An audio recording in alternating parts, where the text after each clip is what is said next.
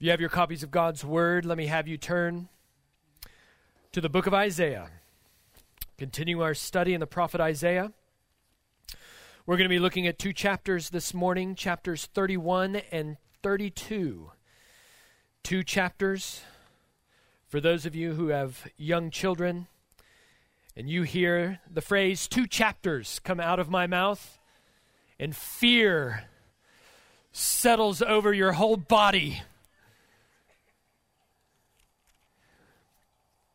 One of the chapters only has nine verses. So it's really like one chapter.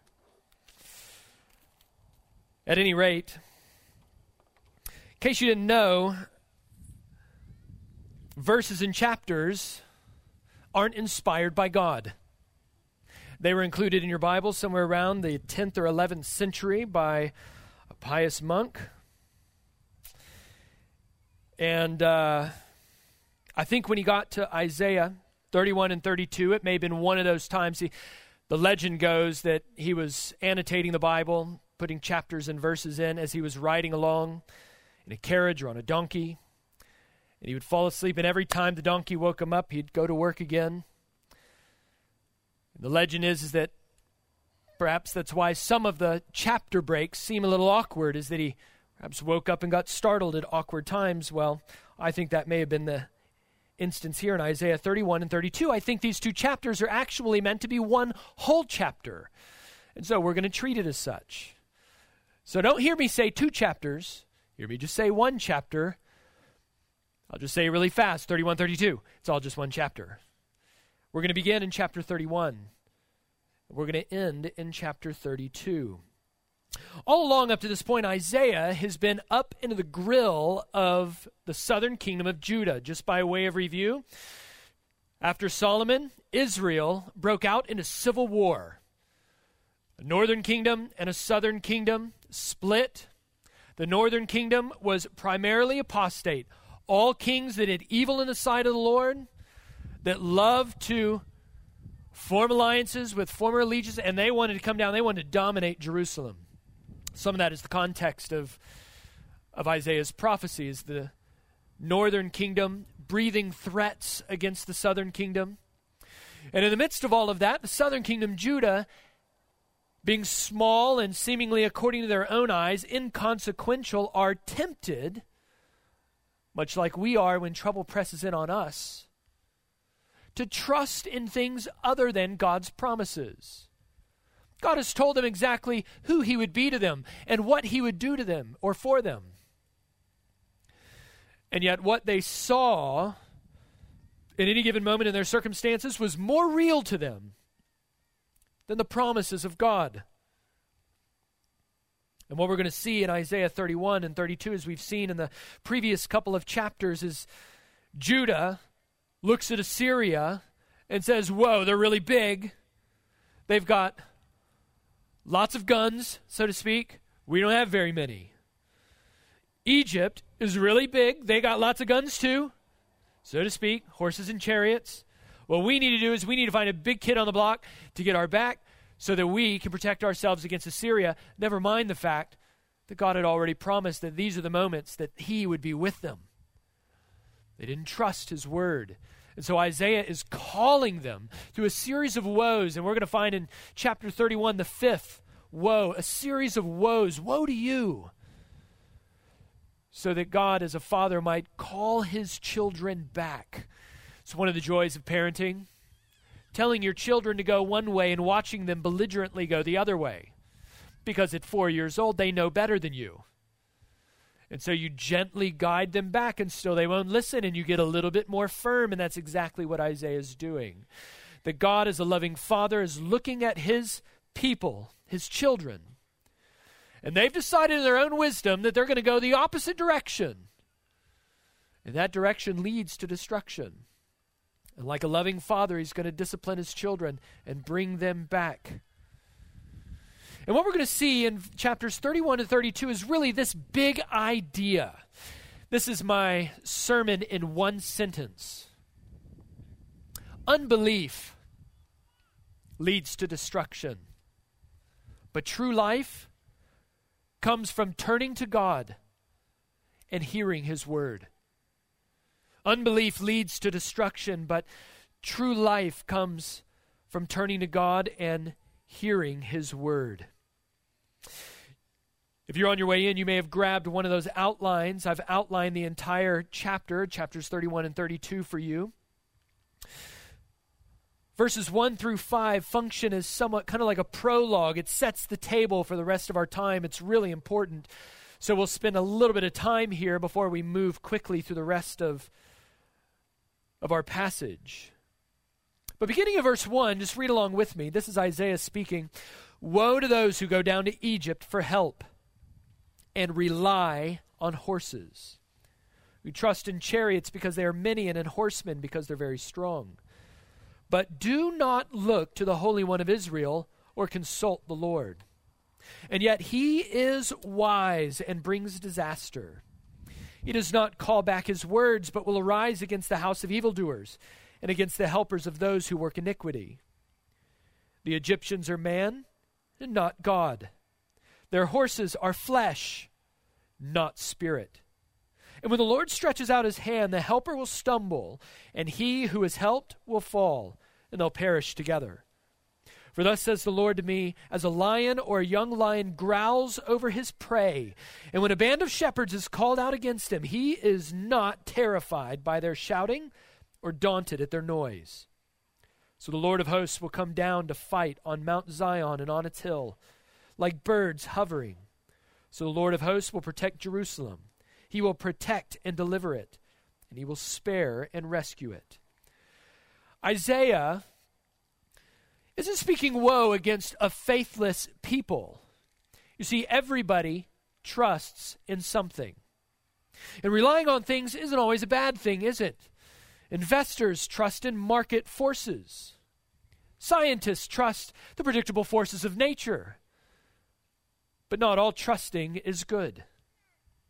Trusting in anything, even good things, more than you trust in God and His Word, well, that is a misplaced trust.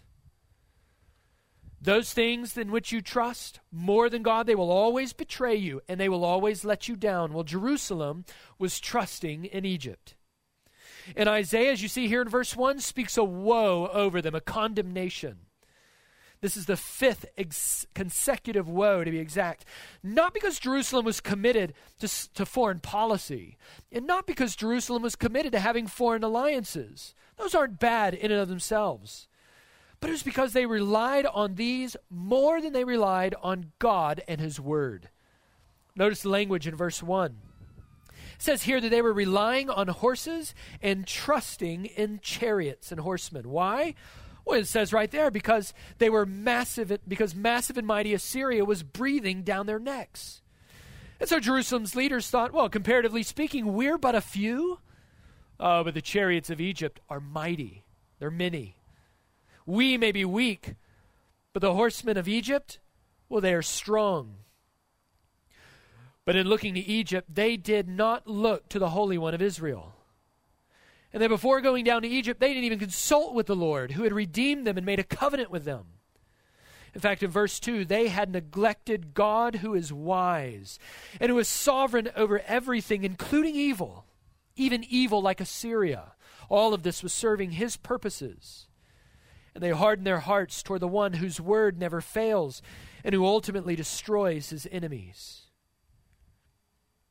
You know, had they had consulted their own history, well, then they would have remembered how all of Egypt's chariots and horsemen fared against God in the Exodus. And yet, these are the chariots and the horsemen in which they want to trust? Had they consulted God's word, the psalmist would have reminded them in their national motto Some trust in chariots and some in horses, but we trust in the name of the Lord our God. Psalm 27. But there's a catch. Trusting in this God means trusting in what you cannot see. He is not like a man, as we see here. God is spirit. Which means that when it comes to trusting in God, you have to learn how not to trust your eyes. That when it comes to trusting God's wisdom, you have to learn not to trust your own wisdom and your own wits, your own instincts. But then, isn't that what, Bi- what the Bible says faith is? That faith is the assurance of things hoped for, it's the conviction of things what? Unseen. And it's right here that Judah's faith breaks down. Verse 3 it's between the seen and the unseen, between trusting in man who has flesh and blood just like us and God who is spirit. They didn't want God's promises. They wanted God's they wanted human power. And I think if we're honest with ourselves, isn't this where our faith breaks down to? Especially when life gets tough. Our problems in the moment, whoa, they seem so concrete hard and immovable and real. And in those moments, can it feel sometimes like God's promises seem so weak and, and distant and abstract and irrelevant? No, in those moments, what we need is something more practical than the gospel. Or that's what we're tempted to think, anyways. Well, in these opening verses, you might think of Assyria as a kind of cipher for anything that troubles you in your life. And you might think of Egypt as anything that you think you need outside of God's promises when trouble comes. That's why Judah was wrong. God had already declared his commitment to them, and that by going back to Egypt for the help that God had already promised them, they were going back to the bondage that God had saved them from in the first place. They were going back to old slave masters to find freedom. Beloved, Jesus is committed to you. And he has given us great promises. He assures us, My peace I give to you. When trouble hits, he comforts. Don't let your hearts be troubled. And even now, as he stands with nail pierced hands, hands that were pierced for you, he promises, I will never leave you, nor will I forsake you. Oh, but let's stop and be honest with ourselves for just a moment. Perhaps be honest for the first time this week. Perhaps for some of you, the first time in your life. What is the Assyria that troubles you in your life? And in the midst of that trouble, what is the Egypt that you are trusting in to give you what God has already promised you. Brothers and sisters, listen carefully to me. The fullness of life that you long for and that I long for, stability and peace, belonging and love, it comes ultimately from spiritual and not earthly sources. There is no life for us in any tangible earthly thing. Take money for an example. Money can buy a house, money can put food on a table, but it can't make a home and it can't fill that table with laughter and joy. And even when you get some of that money, oh, there's always something or someone waiting to steal it or some circumstance that's bound to destroy it. That's why we don't lay up treasures on earth where moth can destroy and rust can destroy and thieves can steal. We want to lay up treasure in heaven Oh, what you need for fullness of life doesn't come from this world, but it comes from the grace of God in Christ. Full forgiveness of sins, full acceptance in a new family with a heavenly Father un, who has unshakable affection for you. A heavenly inheritance that will never be stolen or destroyed. And love, oh, love that will never let you go. You say, I want that. Yeah, I do too. How do I come to possess that? How does that become mine? How do I how do I experience that even in the midst of, of my troubles? Friends, it begins by admitting that the Assyria in your life, whatever it is, whatever trouble it brings, isn't your real crisis. Just like Judah, unbelief in God is your real crisis, and that is my real crisis. The real danger in your life is not being exposed to brutal but temporary brutalities in this life. No, our real danger is when our hearts find old slave masters more beautiful and more compelling and more tangible and more practical than Jesus and His Word. And the real issue that God is dealing with in your life is not so much the things that you do, but He's dealing with who you are. Brothers and sisters, every single one of us underestimate the remaining sinfulness in our hearts. We fail to see the extent of our own pride, of our fleshly self confidence, our selfish ambitions, our stubbornness, our self justification, our lack of love, our distrust for God. But God sees all of it. He knows all of it, down to the very bottom of it. And I'm suggesting to you this morning that whatever trouble God has brought into your life, whatever Assyria He has allowed to come in and press in on you like a vice, He has done it so that He can do two things. Number one, that He would reveal your heart. And number two, that He would refine your faith. That He would reveal your heart and that He would refine your faith. He wants to show you, like He's trying to show Judah, that what you need most is not a practical and an immediate way to cope with your circumstances. You need Christ. Even if you can't see Him, and even if you don't feel Him in the moment. The Apostle Peter knew his fair share of personal trouble. He was well acquainted with the Lord's discipline and even with his own doubt. But listen to how an aged Peter, now at the end of his life, having grown in the grace and the wisdom of the Lord Jesus Christ over time, listen to, listen to how this aged and enwizened Peter encourages troubled believers. He says, In this you rejoice.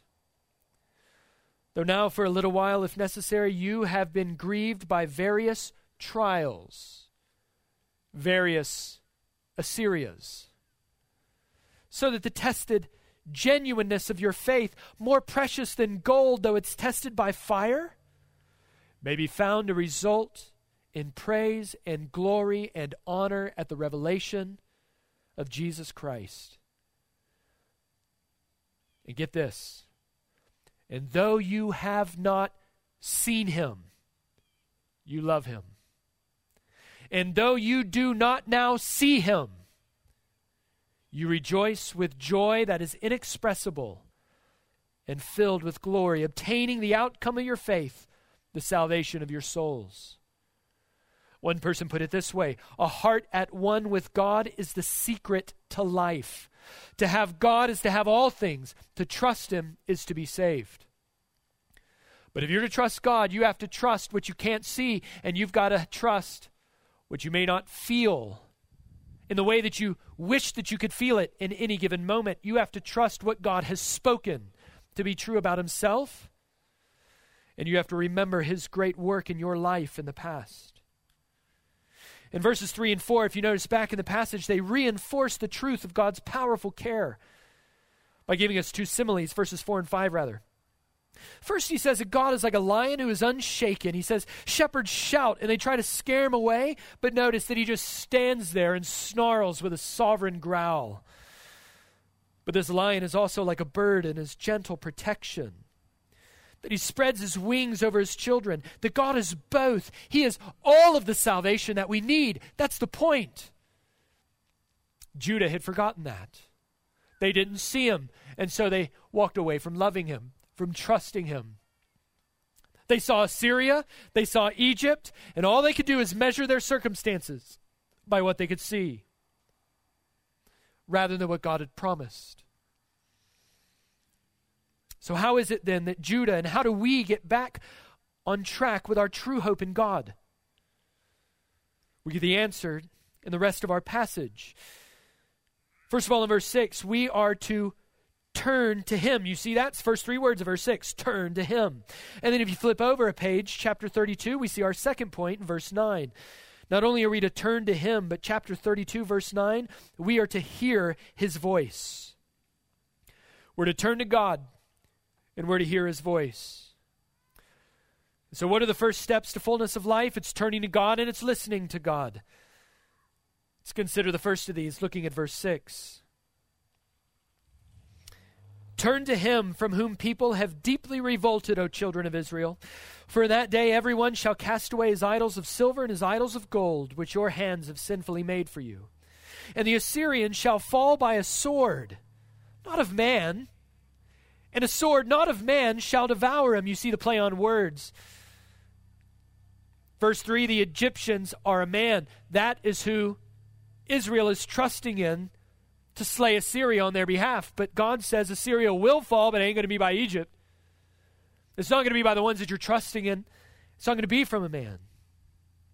He says, His rock shall pass away in terror, and his officers desert the standard in panic. Rock, they're speaking of his king, the Assyrian king, declares the Lord, whose fire is in Zion and whose furnace is in Jerusalem. The first step to experiencing fullness of life in God is to trash our idols with all of their false promises and to turn to God. In verse 8, God assures Judah that Assyria is not, in fact, their biggest problem. He says, I want you to forget about Assyria. I want you to factor them out of the equation. I am the one that you need to be obsessed with. Well, the fire and the furnace imagery that you see there in verse 9, well, that's just another way of saying that great lion in verse 4, he isn't safe, but he's good. Christian, your best friend in the entire universe is also a living and consuming fire. And getting singed by God so that we learn to stay away from sin and trust Him instead, oh, that's one of the best things that could ever happen to you. And we should be quick, as quick to interpret God's discipline as God's love for us as we do His blessings in our life. Because when Jesus promised, I will never leave you or forsake you, he is not only promising his continuing presence in your life, he is promising holy confrontation when you abandon him. The old Puritan Stephen Charnock helpfully reminds us we often learn more of God under the rod that strikes us than under the staff that comforts us. We learn more of God under a rod that strikes us than under the staff that comforts us. A good friend of mine, a faithful brother in Christ, once wrote about the hardest year of his life. He had a young career, a growing career, and a young wife. Everything looked so great on the outside, everything looked so put together. But privately, he was addicted to pornography. That was his Egypt. And then he got singed by the fire of Zion and it was painful.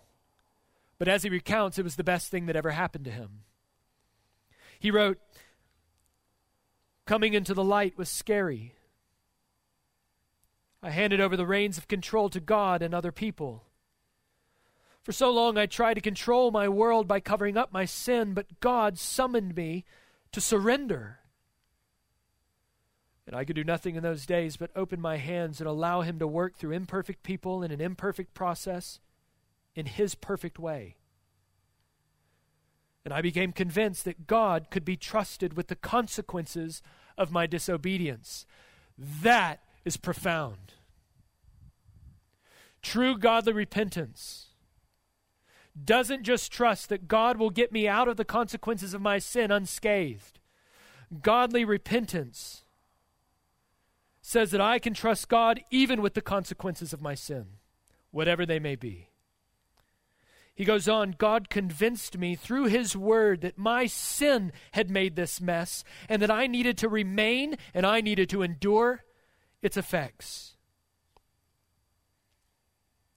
He says, At one point, I remember lying face down on my bedroom carpet. I cried out, I've confessed every sin I've ever committed, God.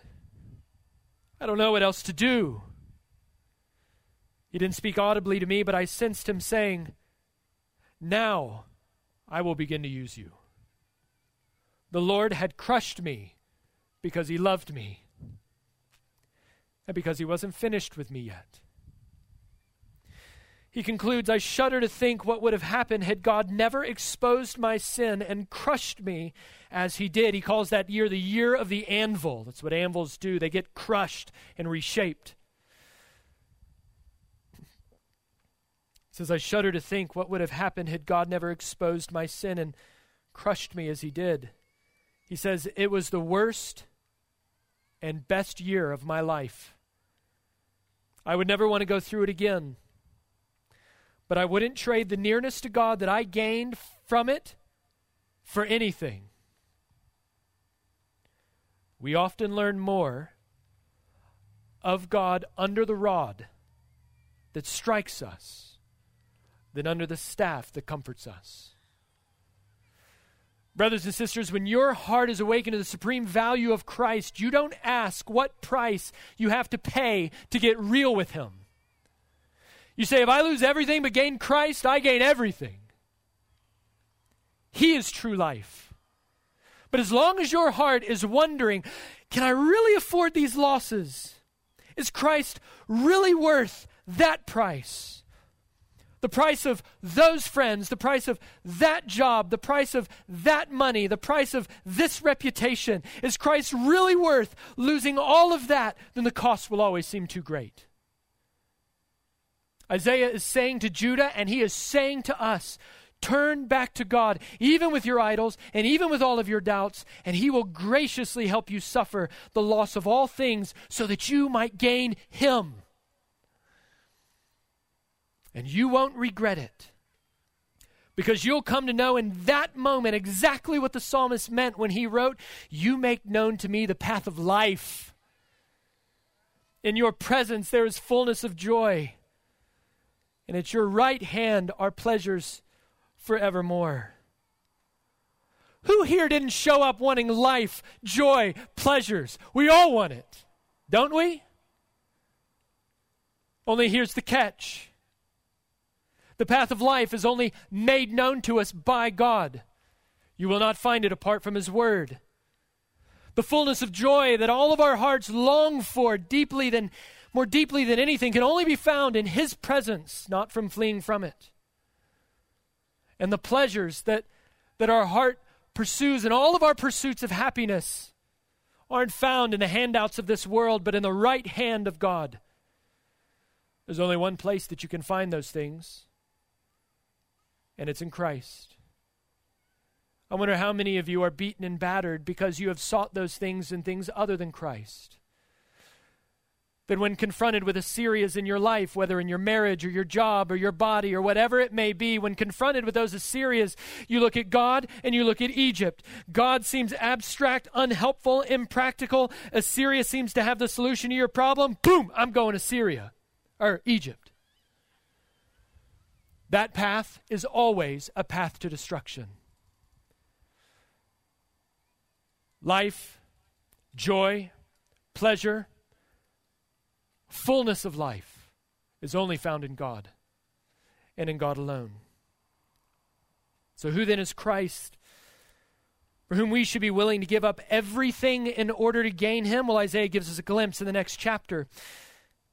At the end of chapter 31, Isaiah is calling Judah to return to God's mountain because he says at the beginning of chapter 32, that's where God's king rules his people. Beginning in verse 1 Behold, a king will reign in righteousness, princes will rule in justice. Each will be like a hiding place from the wind, a shelter like the storm, like streams of water in a dry place, like the shade of a great rock in a weary land. And then the eyes of those who will see will not be closed, and the ears of those who hear will give attention. The heart of the hasty will understand and know, and the tongue of the stammerers will hasten to speak distinctly. The fool will no longer be called noble, for the scoundrel said to be honorable. For the fool speaks folly, and his heart is busy with iniquity, to practice ungodliness and to utter error concerning the Lord, to leave the craving of the hungry unsatisfied, and to deprive the thirsty of drink. As for the scoundrel, his devices are evil. He plans wicked schemes to ruin the poor with lying words, and even, even when the plea of the needy is right, but he who is noble plans noble things, and on noble things he stands. Here we have a glimpse of a new people in God's kingdom. And we notice that those who rule and serve in this kingdom do so in righteousness, and they do so in righteousness because that's what their king is like. Who is this Christ for whom we should be willing to give up everything? He is a king who reigns in righteousness. Some of you here perhaps have been deceived into thinking that you've accepted Christ as a personal Savior, but not as a king. Friends, the Son of God did not come to save us in our sin, He came to save us from our sin. To be saved from your sins is to be saved from ignoring and despising the sovereign authority of this king over you. It is to get off the road of self will and self pleasing, and it's to surrender to God's authority, to yield to His dominion, and to give yourself entirely to be ruled by Him and His word. Responding to the gospel by turning to God means submitting to a king. You don't get all the blessings of the gospel without submitting to the king. And verse 1 promises that Jesus is not like all the megalomaniacs that rule over us and the rest of the world. Many of us are skeptical toward authority. We've been hurt and wounded and misled. We've been lied to and abused. Oh, but Jesus is not like those rulers. He is, according to verse 1, a king who will reign over us in perfect righteousness. That in Christ you will find a king and a ruler unlike any other. The kind of king that makes it worth turning back from Egypt and throwing away your self sovereignty. Notice in verse 2 his righteousness makes him a shelter from the storm. He will secure you and guard you. In him you'll discover a stream of water in a dry place. He will refresh your dry and your sin cracked heart. You'll find shade in a weary land, a place of comfort where you can finally let down all of your defenses, get real with Him for the first time, and find rest. In verses 3 and 4, your spiritual blindness and dullness, oh, it's replaced with a fresh spiritual awareness. Your senses are all of a sudden made alive to God. And through the power of the gospel, the eyes of our hearts are enlightened so that we know not only the hope of our inheritance in Christ, uh, but also God's transforming power. That's Ephesians 1. Ryan's preaching on that next week. Ryan Adams, that is. Going to bring the wood. According to verses 5 through 8, though. Notice the righteousness of this king leaves us changed people, transformed from scoundrels to nobles. That is, that the fire of Zion burns away all the lying and all the deceit and all the injustice from his people. And in verse 8, fills his kingdom with those who love righteousness. That God's people rule and serve from noble character. That they reflect the character of their king that all of those in this kingdom begin to manifest spiritual fruit in keeping with spiritual life love, peace, patience, kindness, gentleness, faithfulness, self control. Brothers and sisters, our Lord Jesus Christ has inaugurated this kingdom and this life in us already through the power of his gospel. And by his grace, our individual lives and our love for one another we make his invisible kingdom that we see here in verses 1 through 8 visible to the world. Love, justice, righteousness, safety, belonging, all of it is available to sinners in Christ. A place to belong in a family with a father and an older brother in Christ who is not ashamed of them, but who becomes a shelter to them and a nourishing stream to them and a shade to comfort them. D.A. Carson wrote this The kingdom of heaven is worth infinitely more than the cost of discipleship. In, or, in other words, everything that you have to give up in order to follow Jesus faithfully, the kingdom that you gain is worth infinitely more than that. And he says, Those who know where the treasure lies joyfully abandon everything else to secure it. Why would you gain everything in this life and yet lose your life. I know I say that you must lose your life if you would gain it, Jesus says. How is it that we come to secure a kingdom and a king like this? How does it become ours? Isaiah has told us that the first step is to turn to God. And now the second step, beginning in verse 9 in chapter 32, is related to the first that we turn to God by listening to God's word. As we'll see, that's the instrument used by the Holy Spirit to renew us. Rise up, you women who are at ease. Hear my voice, you complacent daughters. Give ear to my speech. In little more than a year, you will shudder, you complacent women, for the grape harvest fails and the fruit harvest will not come. Tremble, you women who are at ease. Shudder, you complacent ones. Make yourselves bare. Tie sackcloth around your waist. Beat your breasts for the present fields for the fruitful vine, for the soil of my people growing up in thorns and briers, yes, for all the joyous houses in the exultant city. For the palace is forsaken, the populous city is deserted. The hill and the watchtower will become dens forever, a joy of wild donkeys and a pasture of flocks. Is Isaiah picking on women here?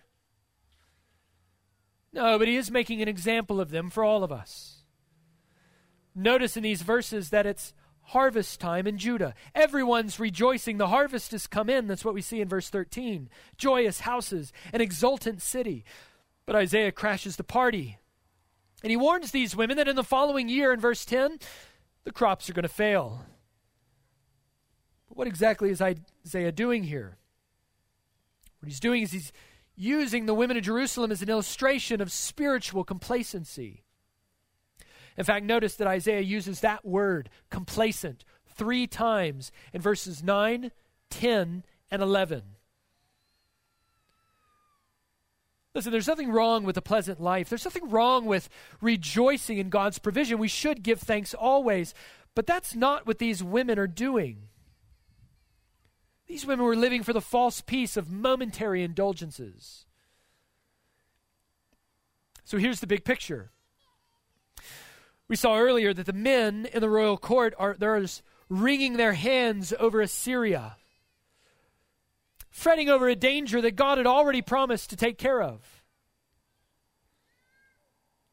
But the women at home, well, they're not worried about anything.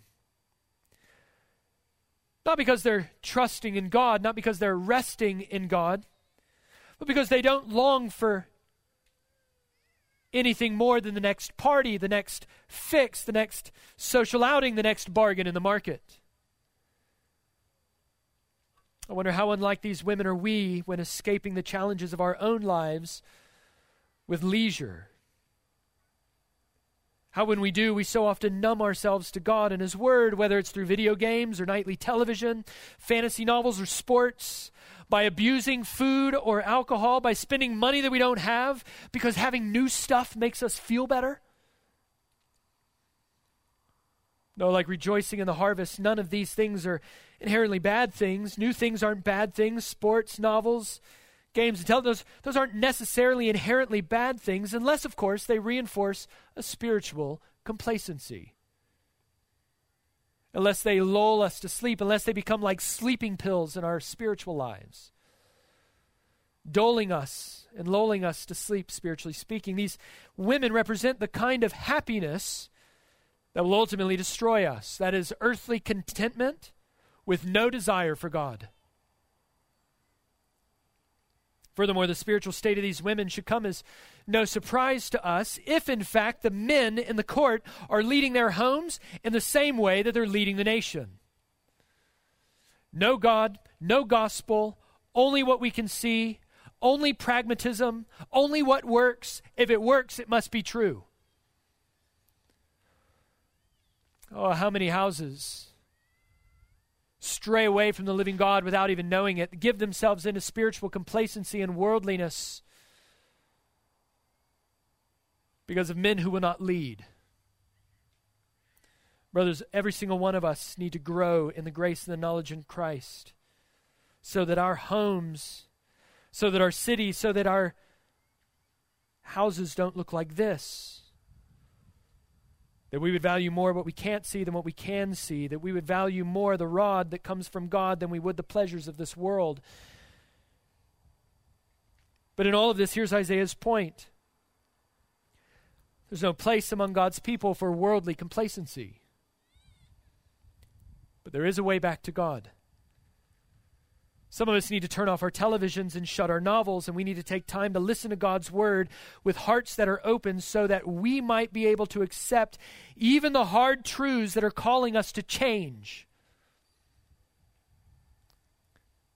And you'll discover in that moment that the good news of the gospel is that in Christ, through the Holy Spirit, God is committed to working in you the very things that He demands from you. And that is grace. And that's where we're going in verse 15. The palace has been forsaken, the populous city is deserted. God's rod has fallen heavy on his people. Verse 15 until the Spirit is poured upon us from on high. And the wilderness becomes a fruitful field, and the fruitful field is deemed a forest. Then justice will dwell in the wilderness, righteousness will abide in the fruitful field, and the effect of righteousness will be peace, and the result of righteousness, quietness and trust forever.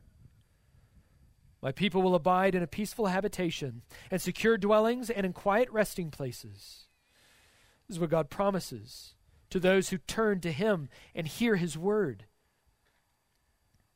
And here we see the spiritual nature of God's kingdom reappearing as the whole passage comes full circle. This is what it looks like when the Spirit of God dominates and transforms everything in His kingdom. In fact, all throughout the book of Isaiah, God promises to pour out His Spirit upon us with life transforming abundance. That the renewal of God's people is central to Isaiah's message, and he brings it into focus here in chapter 32. And I want you to notice that he isn't talking about a, a steady drip of the Spirit like that leaky faucet in your house, or at least in my house. He is poured out on high. It is a spiritual deluge. Nothing is being held back. God is infinitely generous with what He offers His people through His Spirit in Christ.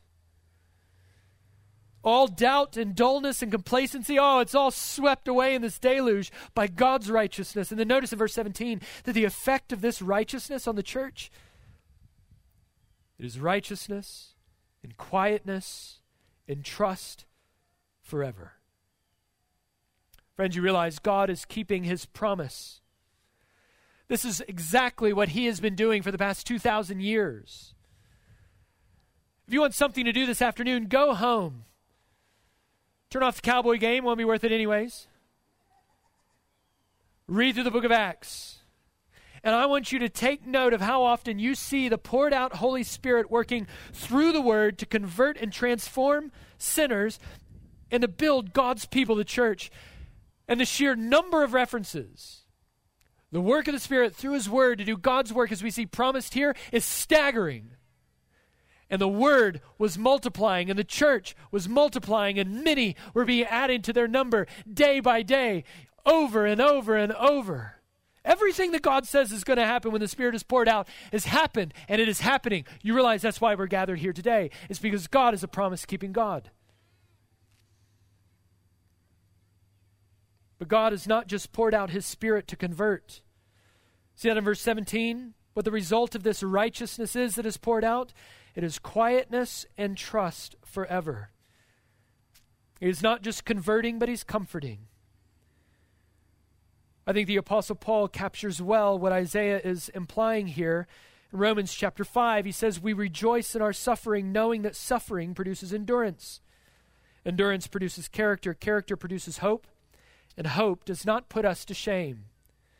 Because God's love has been poured into our hearts through the Holy Spirit who has been given to us. Did you catch that? God's love. The love that we doubted when we went to Egypt. The love that we rejected when we feared Assyria and looked to those things that we could see. The love of God that He has set on us in Christ from before the very foundation of the world, that love he has poured into our hearts through the Holy Spirit. Verse 15, until the Spirit is poured upon us from an high. What is he pouring? According to the Apostle Paul, he's pouring love into his people that we might be comforted. And through that righteous love, there would be quietness and trust forever. You notice the, the progress? Looking back at the beginning of chapter 31, go to Egypt for help, rely on horses, trust in chariots, only those things that you can see. That is a road to destruction, and yet God in His love stops His people in their tracks, brings them under the authority of a righteous king and then that king pours out his spirit upon them in righteousness. And the trust that they were given away to Egypt, now in verse 17, the result of that righteousness is trust in God forever. God is the one that will do this in our lives. We just have to be receptive to it and stop rebelling against it.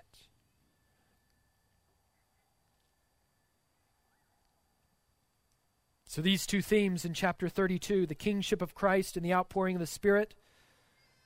Brothers and sisters, these are the secret, it's the secret power of God's people, and nothing less. Nothing else. Notice how Isaiah closes in the last two chapters, the last two verses. He puts two undeniable truths side by side. All along, Isaiah has been saying you don't need to run to Egypt, God will save you.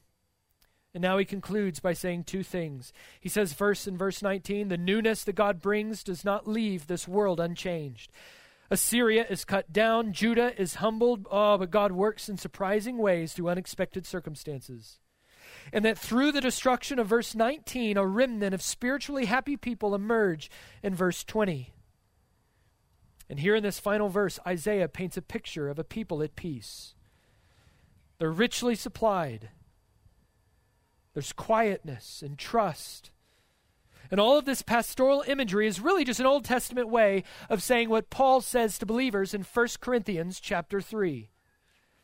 And if you are in Christ, listen, because this is true of you. All things are yours whether the world, life or death, or the present or the future, all are yours. And you are Christ's, and Christ is God's. The reason that you can give up everything or anything to trust in Christ and to give your life to Him and His Word the reason you can give up your reputation, those friendships, those addictions, the reason those things can be given up and left behind is not only because they've proven to be unworthy saviors in your life, incapable of keeping their promises, but the reason that you can give all of them up is because when you lose those things, and gain Christ, you gain everything. All things are yours. You are Christ's, and Christ is God's. So, as we come to the table this morning, we each need to ask Do I believe this? I don't mean do I merely mentally assent to it, but does my life my marriage, my parenting, my sexual life, my financial life, my friendships, my receptivity to God's word and to godly counsel being given to me by godly brothers and sisters? Does my life prove that I believe this? That this king is worthy of my life?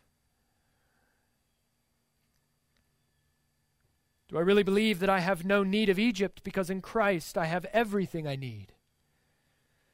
That His promises are mine, His righteousness is mine, His protection and refreshment and comfort is mine, that sin cannot promise me anything that God has not already promised and given me in Christ, that I just need to be patient and wait on God.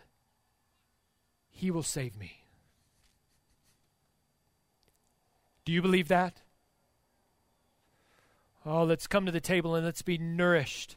Have our faith nourished as we feed on Christ together by faith, trusting that in Him we have everything.